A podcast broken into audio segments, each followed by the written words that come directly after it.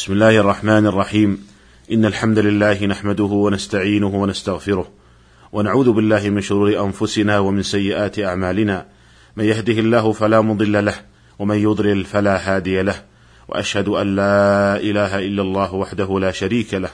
وأشهد أن محمدا عبده ورسوله صلى الله عليه وعلى آله وصحبه وسلم تسليما كثيرا.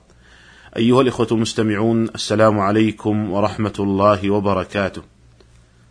تحدثنا في حلقات سابقة عن أحكام صلاة الجماعة وذكرنا أنها واجبة في حق الرجال وذكرنا في الحلقة السابقة جملة من الأعذار التي تبيح التخلف عن صلاة الجمعة والجماعة. ونستكمل في هذه الحلقة الحديث عن بقية الأعذار فأقول وبالله التوفيق. من الأعذار التي تبيح التخلف عن الجمعة والجماعة الخوف على نفسه أو ماله أو أهله. قال الموفق بن قدامة رحمه الله الخوف يتنوع إلى ثلاثة أنواع.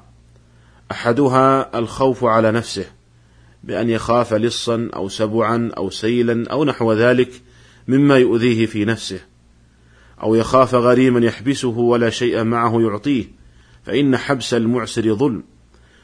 وإن كان الدين حالا وهو قادر على أدائه فلا عذر له في التخلف لأن مطل الغني ظلم.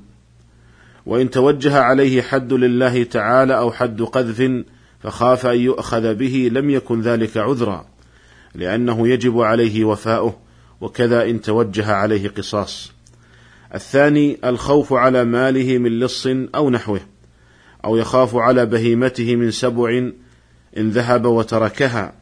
أو على منزله أو متاعه أو زرعه أو يكون له خبز في التنور أو طبيخ على النار يخاف تلفهما بذهابه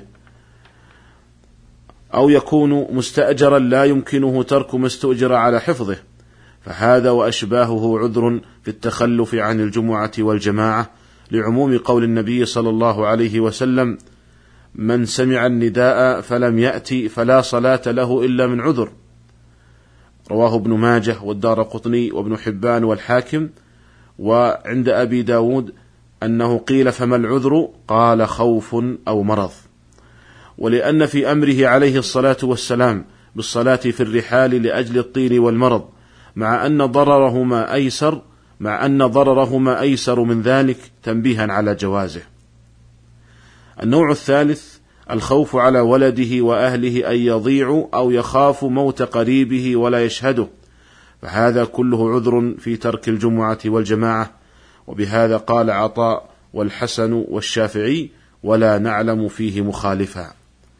انتهى كلام الموفق رحمه الله. وأقول أيها الإخوة يمكن أن نضيف للأمثلة التي ذكرها الموفق أمثلة من واقعنا في الوقت الحاضر. فأقول ممن يعذر في ترك الجماعة حارس الأمن الموكل إليه حراسة منشأة أو سوق ونحوه فإنه في معنى ما ذكره الفقهاء من المستأجر الذي لا يمكنه ترك ما استؤجر على حفظه بل هو أولى بالعذر في التخلف عن الجماعة من بعض من نص الفقهاء على أنه معذور بترك الجماعة كمن يكون له خبز في التنور أو طبيخ على النار يخاف تلفه. ومن ذلك أيضا رجال الدفاع المدني عند وقوع حوادث من حريق أو غيره. وكذا رجال الإسعاف والشرطة ونحوهم ممن يستدعي الأمر تواجدهم لإنقاذ أنفس أو أموال معصومة. فهؤلاء يعذرون بترك الجمعة والجماعة عند مباشرة تلك الحوادث.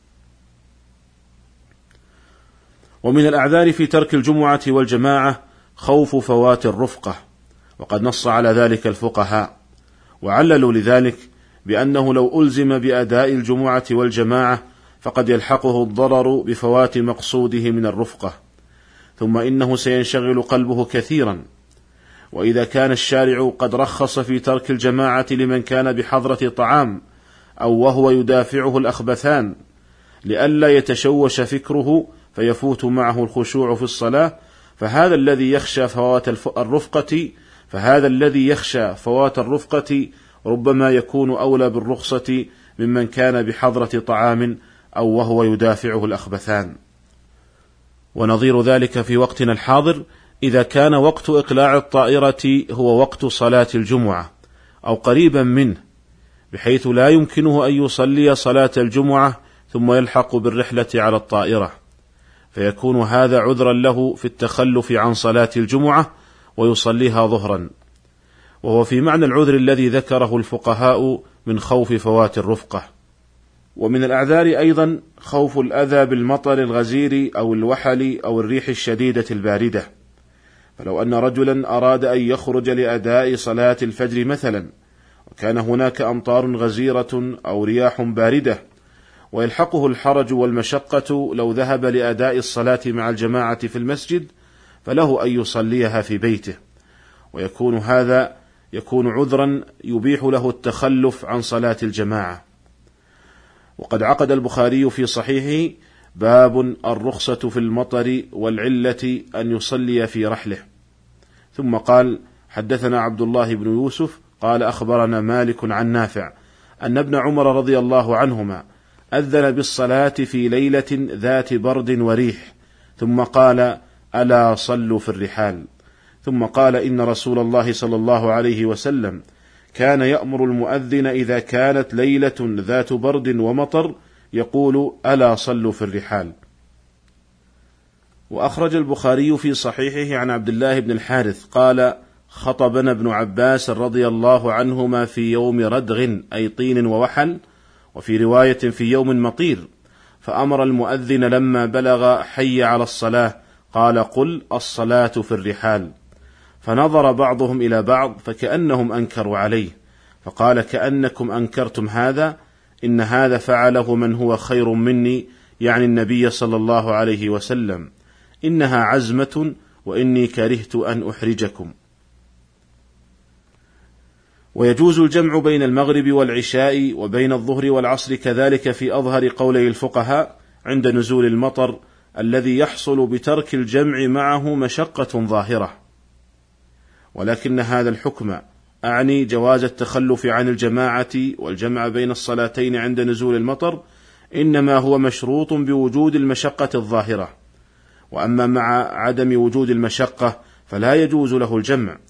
وذلك لأن الأصل هو وجوب أداء الصلاة في وقتها مع الجماعة وشرط الوقت هو آكد شروط الصلاة والجمع بين الصلاتين من غير عذر معدود عند كثير من العلماء من الكبائر.